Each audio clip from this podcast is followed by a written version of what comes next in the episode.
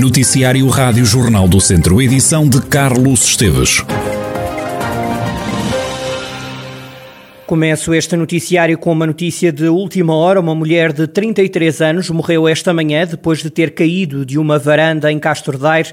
O acidente aconteceu quando faltavam 10 minutos para as 11 da manhã. No local estiveram bombeiros de Castro Daire, GNR e VMER de Viseu. Reforço, uma mulher de 33 anos morreu esta manhã depois de ter caído de uma varanda em Castro Daire. O acidente aconteceu às 10h50. São as informações que nesta altura conseguimos recolher junto junto do QDOS.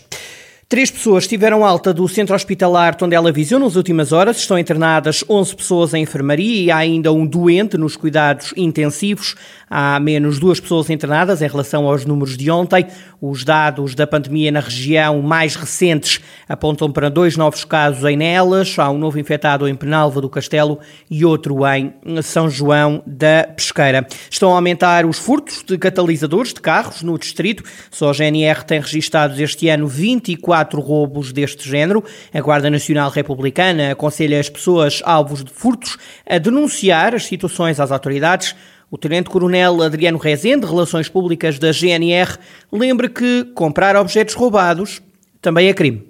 Numa oficina, o squat que compra um catalisador furtado incorre no crime de receptação, ou seja, efetivamente quem furta este tipo de, de bens tem que lhes dar um destino final e, não, e certamente não o faz sozinho, porque haverá alguém que os vai receber. E neste facto, alerta quem fizer incorre no crime de receptação, nos termos do artigo 231 do Código Penal. Ficam aqui as indicações dadas com o código referente a este crime. O Tenente-Coronel Adriano Rezende, Relações Públicas da GNR de Viseu. Também a PSP tem registados mais casos nas cidades de Viseu e de Lamego. O ano passado não houve queixas deste tipo. Opel Astra e Volkswagen Polo são os carros mais procurados pelos gatunos. Na região centro já foi apanhado um grupo que se dedicava a este tipo de furto, como adianta o segundo comandante da PSP de Viseu, o intendente Rui Matos. Ainda não efetuamos qualquer tipo de detenção, uh, temos alguns suspeitos identificados, uh, mas também uh, recentemente na, na, na cidade de Coimbra e também pela Polícia Segurança Pública eh, foram detidos algum, um, um grupo de, de, de, de indivíduos que, que, se dedicava a esse tipo de, de crime e que suspeita que andava pela zona centro, toda a zona centro a fazer este tipo de criminalidade. Mas obviamente que pensamos que haverá mais uh, a atuar aqui na zona centro do país. O intendente Rui Matos, segundo comandante da PSP de Viseu, a polícia que está atenta ao furto de catalisadores em Viseu e em Lamego, um fenómeno que está a aumentar. No bairro de Santo Estevão, em Abraveses, Viseu, vai arrancar já no próximo mês um projeto piloto que incentiva os habitantes da zona do Conselho a reciclar. A Presidente da Câmara de Viseu, Conceição Azevedo, explica em que é que consiste esta iniciativa. Como é que isto vai, vai, vai funcionar? O número de habitações são 600, portanto, habitações que vai ser abrangido por este projeto. Eh, estão três ilhas ecológicas lá colocadas. Cada, eh, cada habitação, cada família terá um cartão para utilização nas tais três ilhas ecológicas o cartão serve para registar o acesso de cada utilizador às, às ilhas ecológicas.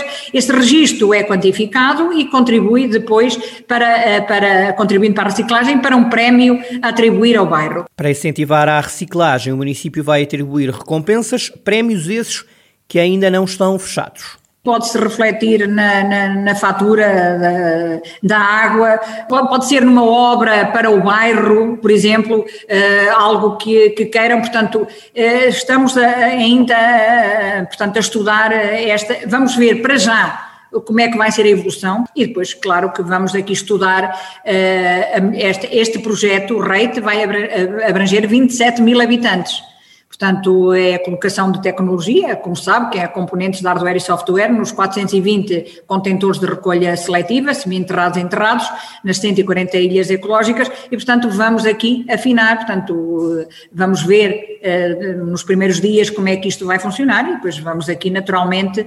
eh, ver qual é a melhor forma de recompensarmos. Conceição Azevedo, presidente da Câmara de Viseu, e este projeto piloto que a autarquia vai lançar para estimular a reciclagem. Também em Viseu, até ao final do mês de agosto, a Câmara Municipal espera dar início às obras do novo mercado de produtores que vai ser instalado no estacionamento do edifício da Segurança Social. Para já, a autarquia está à espera que os empreiteiros entreguem os planos de saúde e de segurança. O novo mercado de produtores representa um investimento de 770 mil euros e vai ocupar mais de metade do parque de estacionamento situado atrás do edifício da Segurança Social. Um espaço que pretende dar melhores condições a produtores e a consumidores do mercado municipal, que fica nas proximidades e que em breve também vai ser requalificado, como explicou à Rádio Jornal do Centro o vice-presidente da Câmara de Viseu, João Paulo Gouveia. O mercado irá criar eh, novas condições para quem vende, irá criar novas e melhores condições para quem compra, portanto irá ter um grande conforto, irá ser um mercado uh, completamente uh, renovado uh, e, e, que no fundo, cujo objetivo é alavancar e ajudar todos os nossos produtores diretos do, do, do, município, do município de Viseu. Portanto, terá naturalmente todas as valências que tem uh, o mercado atual. Uh, e, portanto, será deslocalizado cerca de 100 metros para um espaço mais amplo, com estacionamento, etc. E, por isso, a criação de conforto para todos quantos compram e, sobretudo, para todos quantos vendem. João Paulo Gouveia, vice-presidente da Câmara de Viseu e o novo mercado de produtores. As obras devem arrancar já no próximo mês de agosto. As autárquicas estão quase aí. Carlos Portugal, antigo enfermeiro-diretor do Centro Hospitalar Tondela Viseu, é o candidato do PS à Câmara de Tabuaço.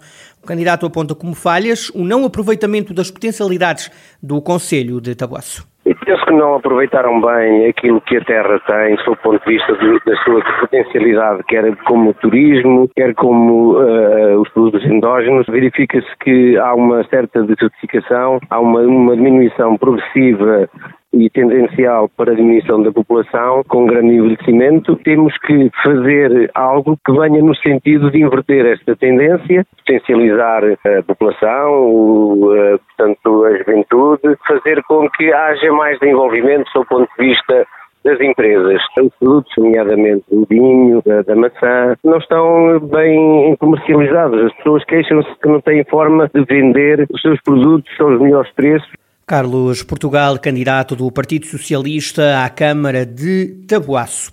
O projeto Aldeias do Conhecimento já está em andamento. O objetivo é documentar em vídeo e noutros formatos as vivências dos habitantes e dos visitantes dos territórios termais da zona centro do país. Adriano Barreto Ramos, coordenador do Prover Termas Centro, explica que iniciativa é esta.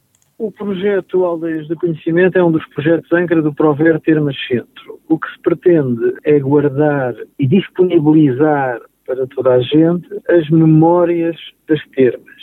Isto é, uh, tradições, as recordações que as pessoas que vão às termas ou que estão nos lugares das termas têm. É uma espécie de memória coletiva que nós estamos a recolher, inventariar, catalogar, já começámos a disponibilizar no site esses uh, testemunhos, essas recordações que as pessoas têm dos espaços termais. Estão abrangidas 20 termas do centro do país, entre elas as de Alcafaz, Caldas da Felgueira, Carvalhal, São Gemil e São Pedro do Sul.